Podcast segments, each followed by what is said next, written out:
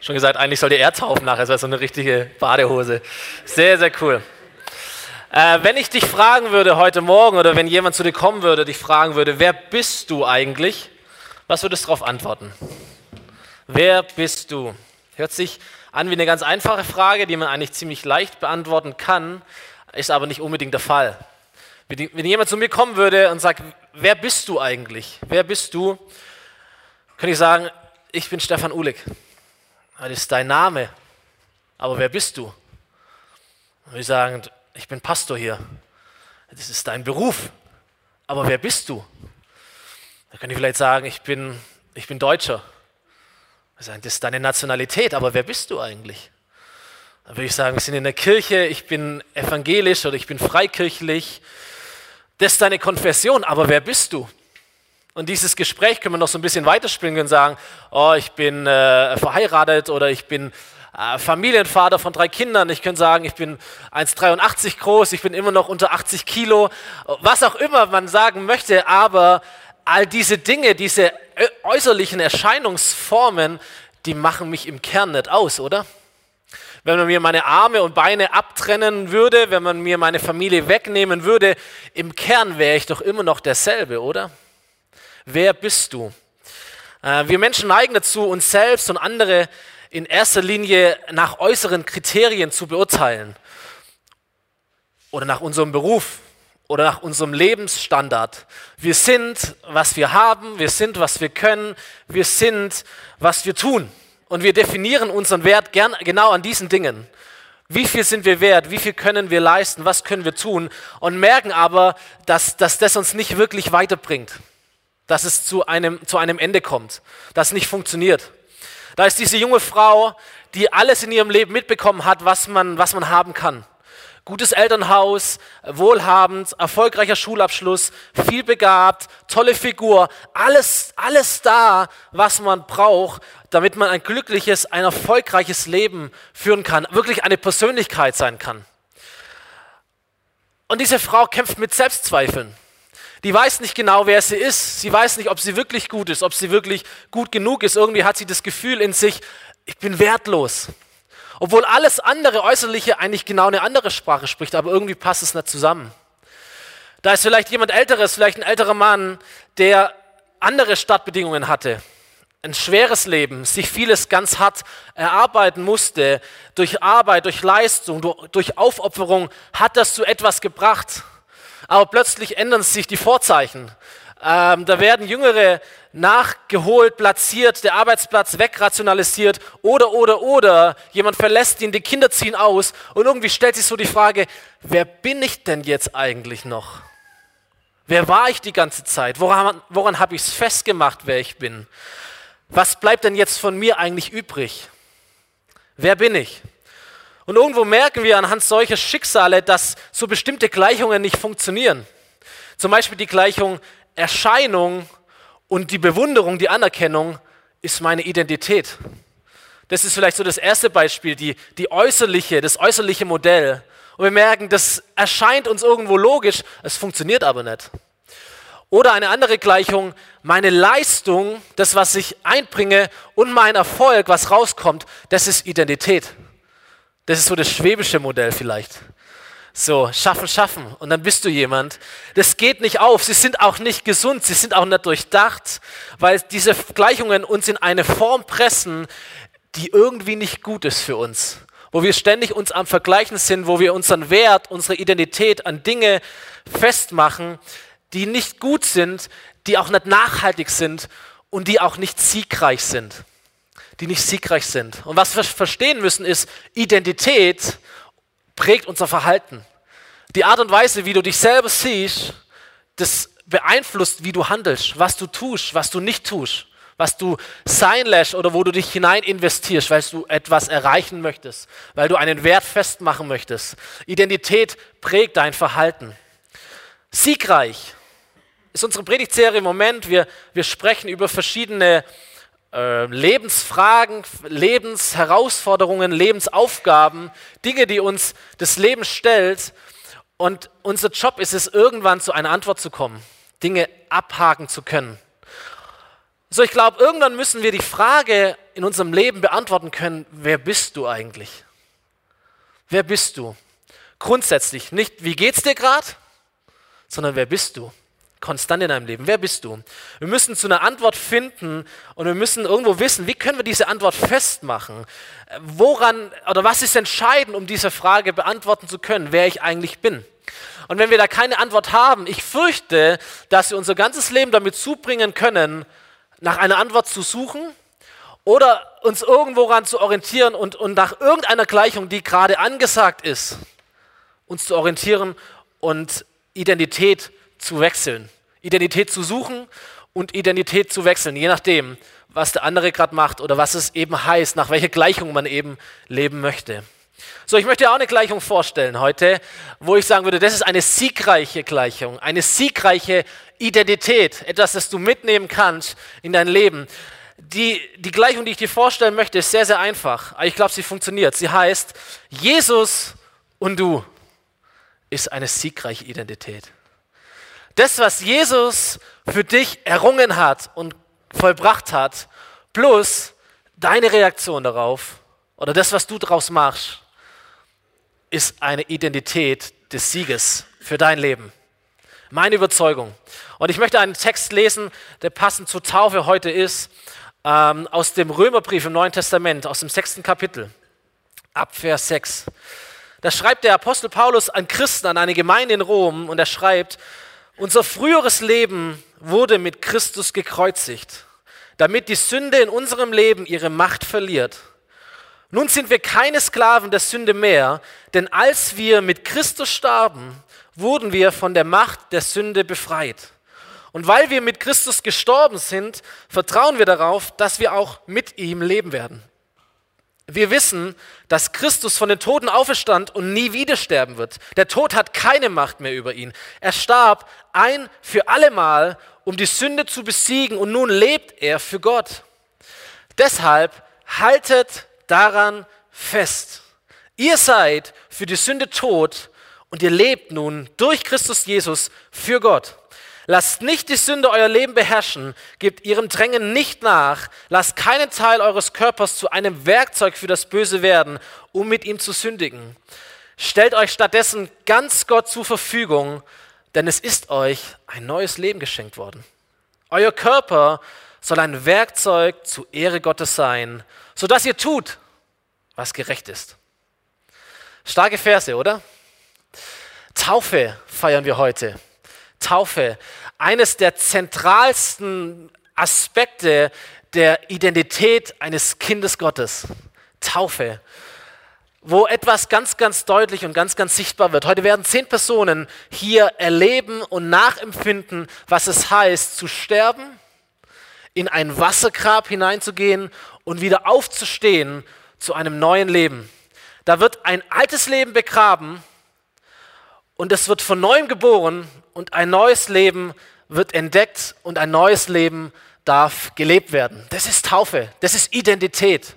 Gestorben, begraben, auferstanden. So dieser, dieser Prozess, gestorben, begraben, auferstanden, der findet nicht heute statt. Der wird heute nachempfunden oder bekannt. Dieser Prozess findet dann statt, wenn ein Mensch zu Gott umkehrt und sein Leben Jesus anvertraut. Da wird gestorben, da wird begraben, da wird auferstanden zu einem neuen Leben.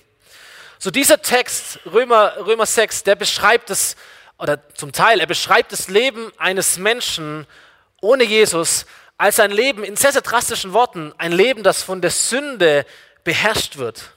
Und es gibt viele andere Bibelstellen, die in eine ähnliche Richtung ähm, gehen. Ich lese eine zweite Stelle aus dem Epheserbrief im Neuen Testament, aus dem zweiten Kapitel. Gleiche Geschichte, wieder Paulus, wieder in eine Gemeinde. Und er schreibt, auch ihr wart früher tot aufgrund eurer Sünden. Ihr habt genauso in der Sünde gelebt wie der Rest der Welt, beherrscht von Satan, der im Machtbereich der Luft regiert. Er ist der Geist, der in den Herzen derer wirkt, die Gott nicht gehorchen wollen. Wir alle haben früher so gelebt und uns von den Leidenschaften und Begierden unserer alten Natur beherrschen lassen. Wir wurden mit dieser Natur geboren und waren Gottes Zorn ausgeliefert, wie alle anderen Menschen auch. Drastische Worte, aber wir alle, die wir da sind, starten genau oder sind gestartet genau in diesem Punkt. Geboren mit einem bestimmten Wesen, mit einer Natur, geboren in einer Welt, die Gott weder kennt noch wirklich kennen möchte, geschweige denn gehorchen möchte. Und das ist so dieses, dieser tiefste Wesenszug von Sünde. Sünde sind nicht die kleinen Taten, die wir tun, sondern Sünde ist die Identität eines Menschen ohne Gott. Aber weil aus unserer Identität unser Verhalten resultiert, bringen Menschen, die in Sünde sind, sündige Taten hervor. Identität prägt Verhalten. Und als solche Menschen sind wir alle gestattet. Und vielleicht bist du sogar noch so unterwegs. Eigentlich eine gute Botschaft für dich.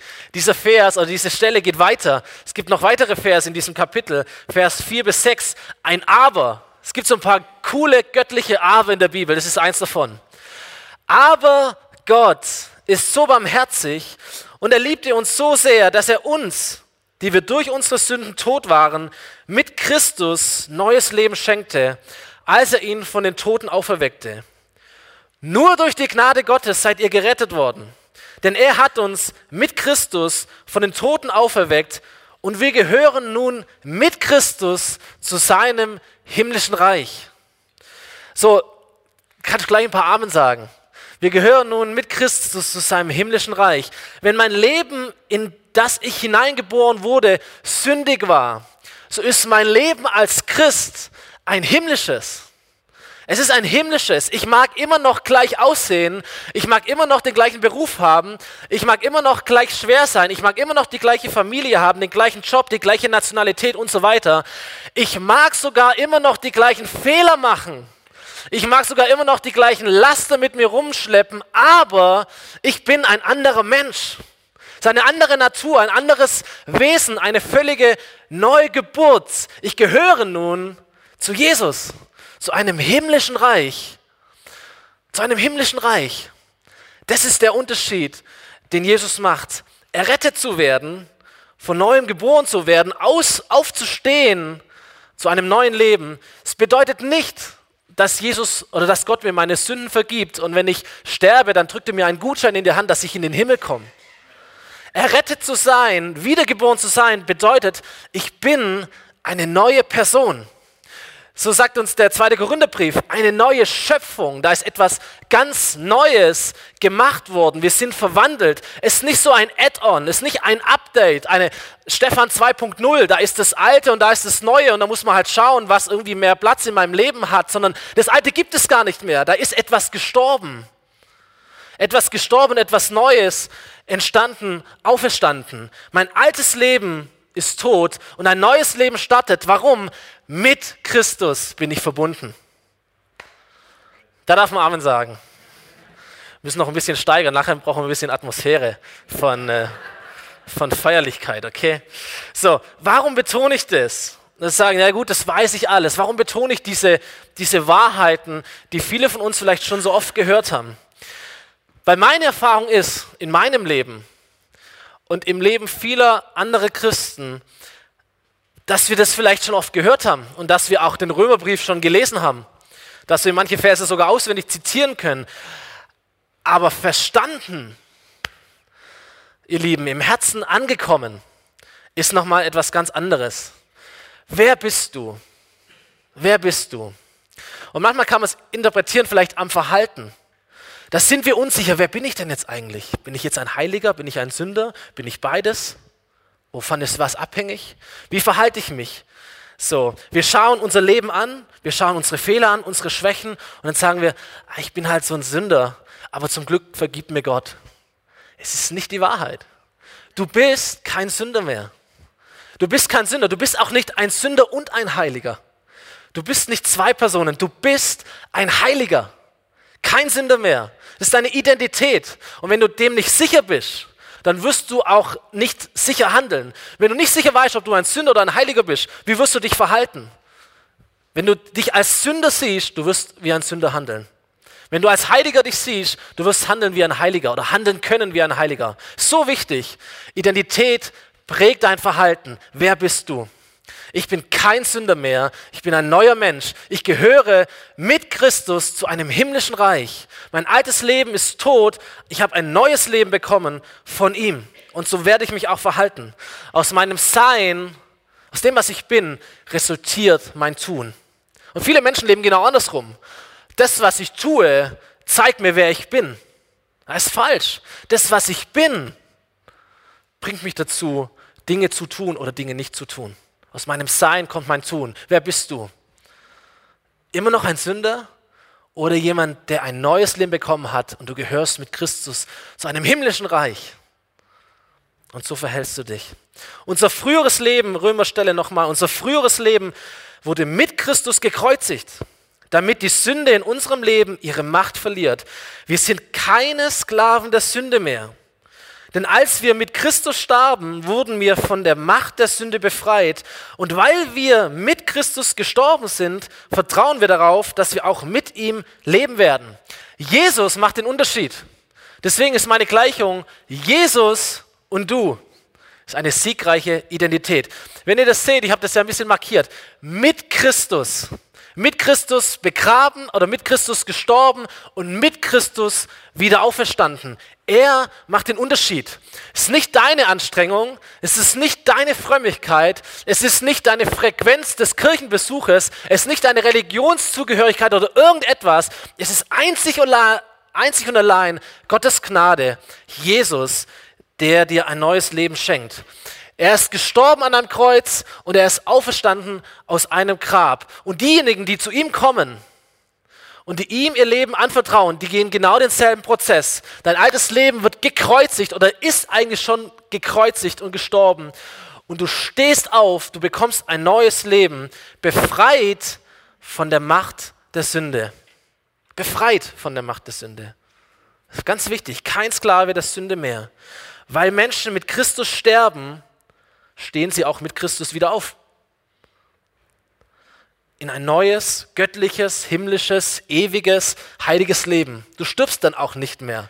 Körperlich ja, aber du startest in dein ewiges Leben jetzt schon. Nicht erst, wenn du stirbst, jetzt. Und es geht bis in alle Ewigkeit. Deswegen sagt Paulus hier, haltet daran fest. Das ist der Impuls. Halte daran fest. Lass es dir nicht rauben. Vergiss es nicht. Lass es nicht dir irgendwie anders erzählen oder interpretiere nicht de deine Lebenspraxis, die vielleicht eine andere Sprache sprechen möchte und sagt, oh, irgendwie bei mir stimmt es vielleicht nicht oder nicht ganz oder ab und zu mal. Paulus sagt, halte daran fest.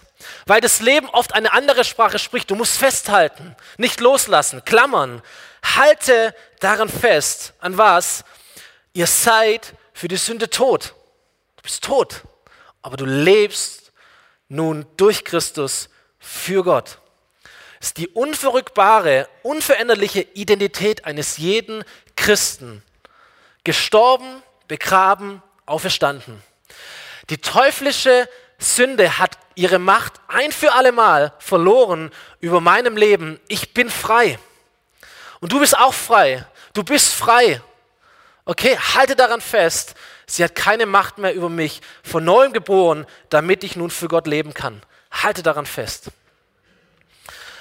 Stellen wir uns mal so einen, äh, so einen, so einen, so einen jugendlichen Teenie vor, Berufsschüler, Macho, in seinen besten pubertären Jahren. Nennen wir ihn Willi.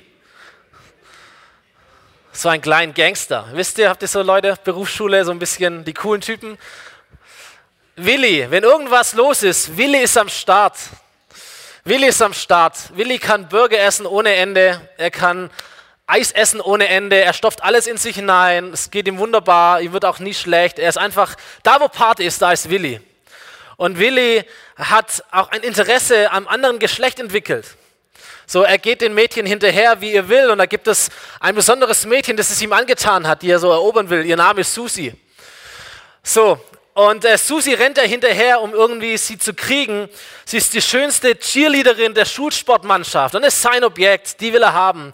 Und so macht er sich ran mit seinen Tricks und so weiter. Und auch wieder eines Tages, er rennt ihr hinterher über diesen Schulhof und da ist dieser Sportlehrer, der Trainer der Laufmannschaft und er beobachtet die Szene und merkt, Mensch, dieser Willi, wenn der will, der kann richtig rennen. Der kann richtig laufen. Und irgendwann holt er ihn ein und sagt, Mensch Willi, ich habe einen guten Job für dich. Könntest du dir nicht vorstellen, in unserer Schulsportmannschaft als Läufer zu laufen? Und Willi ganz cool so, guckt auf Susi und sagt, ah, ich bin zu beschäftigt. Ich habe leider, hab leider andere Dinge im Kopf, habe leider andere Dinge zu tun. Aber der Trainer lässt sich nicht so abwimmeln und, und irgendwie bringt er ihn dazu, dass Willi mal zum Probetraining kommt und dass Willi mal ausprobieren kann.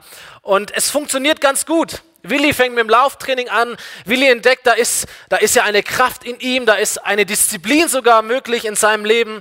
Ähm, er ändert so ein bisschen seine Essgewohnheiten, seine Schlafgewohnheiten, bisschen so seinen Zeitplan. Er gewinnt sogar ein paar Rennen, stellt ein paar Bestzeiten auf. So merkt er, es läuft richtig gut. Bis zu diesem Tag, wo, das, wo die große Landesmeisterschaft ist. Willi, gut trainiert, diszipliniert, früh auf der Bahn, macht seine Aufwärmübungen und da kommt Susi. So schön wie niemals zuvor.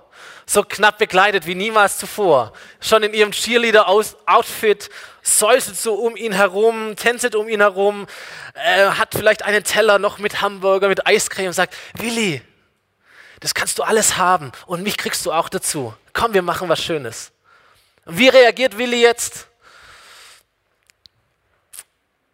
Keine Chance. Keine Chance, Susi. Keine Chance habe was anderes zu tun, keine Chance. Und Willi, warum nicht? Warum nicht? Wäre doch so schön. Und dann geniale Antwort von ihm. Susi, ich bin jetzt ein Läufer. Ich bin jetzt ein Läufer. Wisst ihr, der Typ sah immer noch genau aus. Der konnte immer noch zu McDonalds gehen und das Menü leer essen. Der konnte immer, das wurde ihm immer noch nicht schlecht. Der hatte immer noch ein Auge für Mädchen. Das war alles noch da. Aber er war ein Läufer. Es ist eine andere Identität, ein anderes Selbstverständnis. Ich bin kein äh, äh, äh, hormonell gesteuertes Triebfahrzeug mehr, ich bin jetzt ein Läufer. Ich bin jemand anderes geworden. Okay, da mag es Dinge geben, das interessiert mich irgendwie immer noch und ich kriege das auch mit, ich nehme das auch wahr. Aber im tiefsten Inneren, ich bin jetzt ein Läufer. Ich habe keine Zeit für andere Dinge. Ich bin ein Läufer geworden.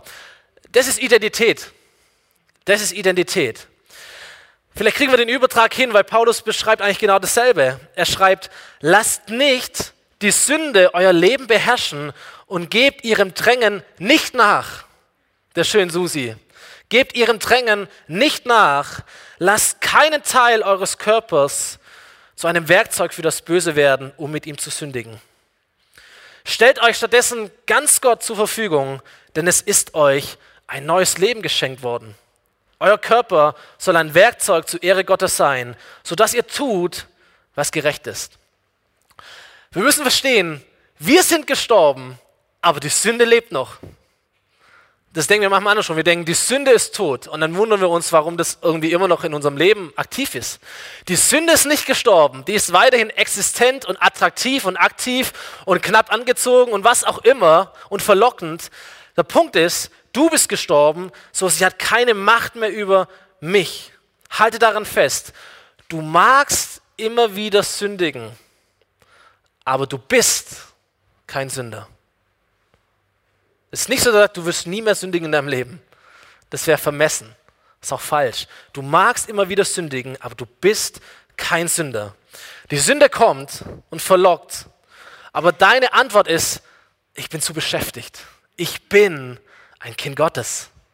Ich bin jetzt ein Kind Gottes. Ich bin zu beschäftigt, Gott zu dienen. Ich habe keine Zeit, mich mit Sünde zu beschäftigen oder mich ihr zur Verfügung zu stellen. Ich bin frei. Ich musste es nicht. Ich musste früher. Es war wie ein unbewusster Weg, den ich eingeschlagen habe, den ich einfach gegangen bin, automatisch. Aber jetzt bin ich frei davon. Ich kann mich entscheiden. Das ist der Unterschied. Ich muss es nicht. Ich kann mich entscheiden. Es ist die Freiheit eines Christenmenschen, zu tun, was Gott möchte. Zu tun, was Gott möchte. Freiheit bedeutet, ich kann entscheiden. Und hier kommt die zweite Person meiner Gleichung ins Spiel. Jesus und du. Das eine ist, was Jesus für dich erreicht hat oder errungen hat. Das andere ist, was du daraus machst. Ich bin für die Macht der Sünde tot. Kein Sklave mehr, nicht gebunden. Aber ich kann in meiner neu gewonnenen Freiheit mich auch wieder für die Sünde entscheiden. Ich muss es nicht, aber ich kann es tun. Willi hätte sich in seiner Freiheit als Läufer auch gern für die Susi wieder entscheiden können, oder? Das ist die Freiheit, die es gibt. Das ist der Kampf, den wir auch kämpfen, auch als Christen. zu sagen, wir wissen eigentlich, was gut ist, oder? Wir wissen eigentlich auch, was richtig ist. Wir wissen, was die gerechten Werke sind. Aber oftmals merken wir es gar nicht so einfach, das zu tun. Da streitet es in uns. Da sind äh, bestimmte Gewohnheiten in uns da. Da sind bestimmte Denkmuster da, Reaktionsmuster da, die wir übernommen haben, die wir, die wir in uns tragen, die geprägt sind, die wir uns angeeignet haben, als wir noch keine Christen waren. Und die verschwinden auch nicht einfach. Die müssen umerzogen, umgeprägt werden. Wir sind die Stimme und wir sind den Führungsstil eines alten Captains, mit dem wir jahrelang gesegelt sind. Die sind wir gewohnt, die haben wir im Ohr. Und plötzlich heuern wir bei einem neuen Captain an, aber was haben wir immer noch im Ohr? Die Stimme des alten Captains. Zu wissen, wenn ich das tue, dann folgt folgende Reaktion daraus. So was wir brauchen, ist eine Umorientierung, ein Umprägungsprozess. Die Bibel nennt es Heiligung. Ein neugeborener Christ muss lernen, neu zu leben. Mein Sohn ist fünf Wochen alt äh, und der lernt, was es heißt zu leben. Der muss essen lernen, schlafen lernen, krabbeln lernen, stehen lernen, sitzen lernen, laufen lernen, was auch immer, lesen, schreiben. Warum? Er ist ein, ein Neugeborener und er muss lernen, wie das, wie das Leben denn funktioniert. So, so ein neugeborener Christ, der muss lernen, wie man wie man lebt als Christ, was es bedeutet, Christ zu sein. Identität bringt nämlich ein Verhalten hervor und das muss man lernen. Deswegen gibt es übrigens Kirche. Das sind nämlich Leute da, die dir helfen können, die schon weiter sind wie du, die dich an die Hand nehmen können und sagen, ich zeige dir, wie man leben kann aus dieser Identität heraus. So ist es meine Entscheidung, was ich mit dieser neu gewonnenen Freiheit tue. Stellt euch stattdessen ganz Gott zur Verfügung denn es ist euch ein neues Leben geschenkt worden. Euer Körper soll ein Werkzeug zur Ehre Gottes sein, sodass ihr tut, was gerecht ist. Ich bin frei durch Christus, aber ich kann sogar freiwillig meine Freiheit aufgeben und in den Dienst Gottes treten, sagt Paulus. Ich kann freiwillig in den Dienst Gottes treten und ich werde von einem Sklaven der Sünde zu einem freiwilligen Diener Gottes. Das ist das Höchste, was du tun kannst. So, wo ich früher Dinge getan habe, wo ich mich früher investiert habe in Dinge, die mich eigentlich von Gott getrennt haben, die mich von Gott entfernt haben, tue ich jetzt Dinge, die mich Gott näher bringen, die mich Gott ähnlicher machen. Ich investiere mich darin, Gott ähnlicher zu werden. Ich tue, was gerecht ist, sagt Paulus. Tut, was gerecht ist. Obwohl ich aus Gnade errettet bin, aber ich tue, was gerecht ist. So, Identität prägt dein Verhalten. Aus deinem Sein kommt dein Tun. Ein Kind Gottes, diese Identität bringt ein Verhalten heraus. Du tust, was gerecht ist. Warum? Weil du gerecht bist vor Gott. So, ich glaube, das ist für viele der Impuls hier und damit möchte ich schließen. Werde, wer du bist. Werde, wer du bist. Du musst dich gar nicht neu erfinden, musst dich nicht neu bekehren, was auch immer. Du darfst verstehen und erkennen und vielleicht hilft dir dieser Impuls, wer du wirklich bist, was es heißt, was es bedeutet, als du dein Leben Jesus gegeben hast. Vielleicht warst du auch hier schon bei der Taufe dabei und du bist auch aufgestiegen und sagst, was, was hat es eigentlich bedeutet? Was habe ich da durchlebt? Dein von Sünde beherrschtes Leben ist Geschichte. Dieses alte Ding hängt am Kreuz. Es ist nicht mehr existent. Du bist begraben und du stehst auf zu einem neuen Leben. Das heißt nicht, dass du nicht mehr sündigst, aber es bedeutet, dass die Sünde dich nicht mehr definiert und dich nicht mehr beherrscht. So, du kannst entscheiden, möchtest du immer in den gleichen Fehlern, in den gleichen Sünden herumirren, kleben bleiben, immer wieder neu hineintappen? Oder kriegst du den Ausweg? Oder bist du jemand, der von seinen Gefühlen bestimmt ist? Das kenne ich ganz gut. Läuft's cool, bist du super drauf? Läuft's nicht cool, bist du nicht gut drauf? Oder hast du eine Identität, die festgemacht ist an einer unverrückbaren Wahrheit? Du bist Kind Gottes. Die Freude des Herrn ist unsere Stärke. Und all diese Dinge, und da können wir jetzt über den Heiligen Geist predigen und über unser, unser, unser Recht auf Heilung und all diese Dinge, die gehören ja auch zur Identität dazu. Und das verändert sich auch nicht, je nachdem, wie du dich fühlst, sondern es ist von Gott gegeben und es bleibt beständig. Du bist von neuem geboren, lebst ein himmlisches, geheiligtes Leben. Christus lebt durch seinen Heiligen Geist in dir und er macht dich frei. Und du kannst staunen in der Bibel über Jesus, über sein Selbstverständnis, über die Apostel, wie sie gewirkt haben aus diesem Sein heraus. Und du kannst auch entdecken, wie es ist, dasselbe zu tun. Weil das ist das, was Jesus sagt. Ihr werdet dieselben Werke tun wie ich und noch größere. Christus lebt in dir. Werde, wer du bist und handle, wie du bist. Du kannst als Christ deine Freiheit dazu einsetzen, und das ist eigentlich deine Berufung, dich ganz Gott zur Verfügung zu stellen. Nicht, weil Gott dich zwingt, er versklavt dich nicht, nicht weil du musst, sondern weil du möchtest. Ein freiwilliger Dienst für Gott. Gott, mein ganzes Leben gehört dir. Ich stehe auf zu einem neuen Leben, aber es ist nicht mein Leben. Ich gebe dieses Leben dir und ich stehe dir zur Verfügung mit allem, was ich bin. Und ich tue, was gerecht ist. Das ist meine Identität. Haltet daran fest, ihr seid für die Sünde tot, aber ihr lebt nun durch Christus Jesus für Gott. Komm, wir beten zum Mann. Jesus, wir danken dir, dass es das ist, was du vollbracht hast gestorben, begraben und auferstanden, Jesus. Du bist der stärkste Gott, den es gibt. Du bist der einzige Gott, den wir kennen, der uns so sehr liebt, dass er auf die Welt gekommen ist, ein Mensch geworden ist und der all unsere Sünde getragen hat, der unser altes Leben gekreuzigt hat. Und dass wir hier stehen dürfen und wissen, wer wir sind oder wer wir sein können, Jesus.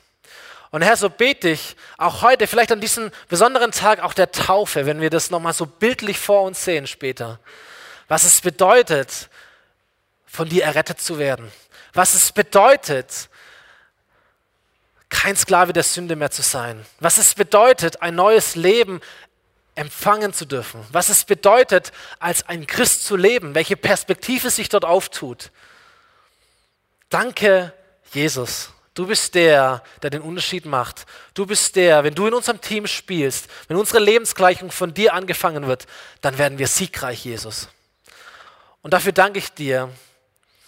Und ich bete, das ist mein Wunsch für mein Leben und für das Leben eines jeden Einzelnen, der hier ist oder der diese Predigt im Internet später hört. Jesus, dass wir uns selber erkennen und wissen, wer wir sind und dementsprechend handeln können. In deiner Stärke und in der Kraft deines Heiligen Geistes. Amen. Amen. Gottes Segen und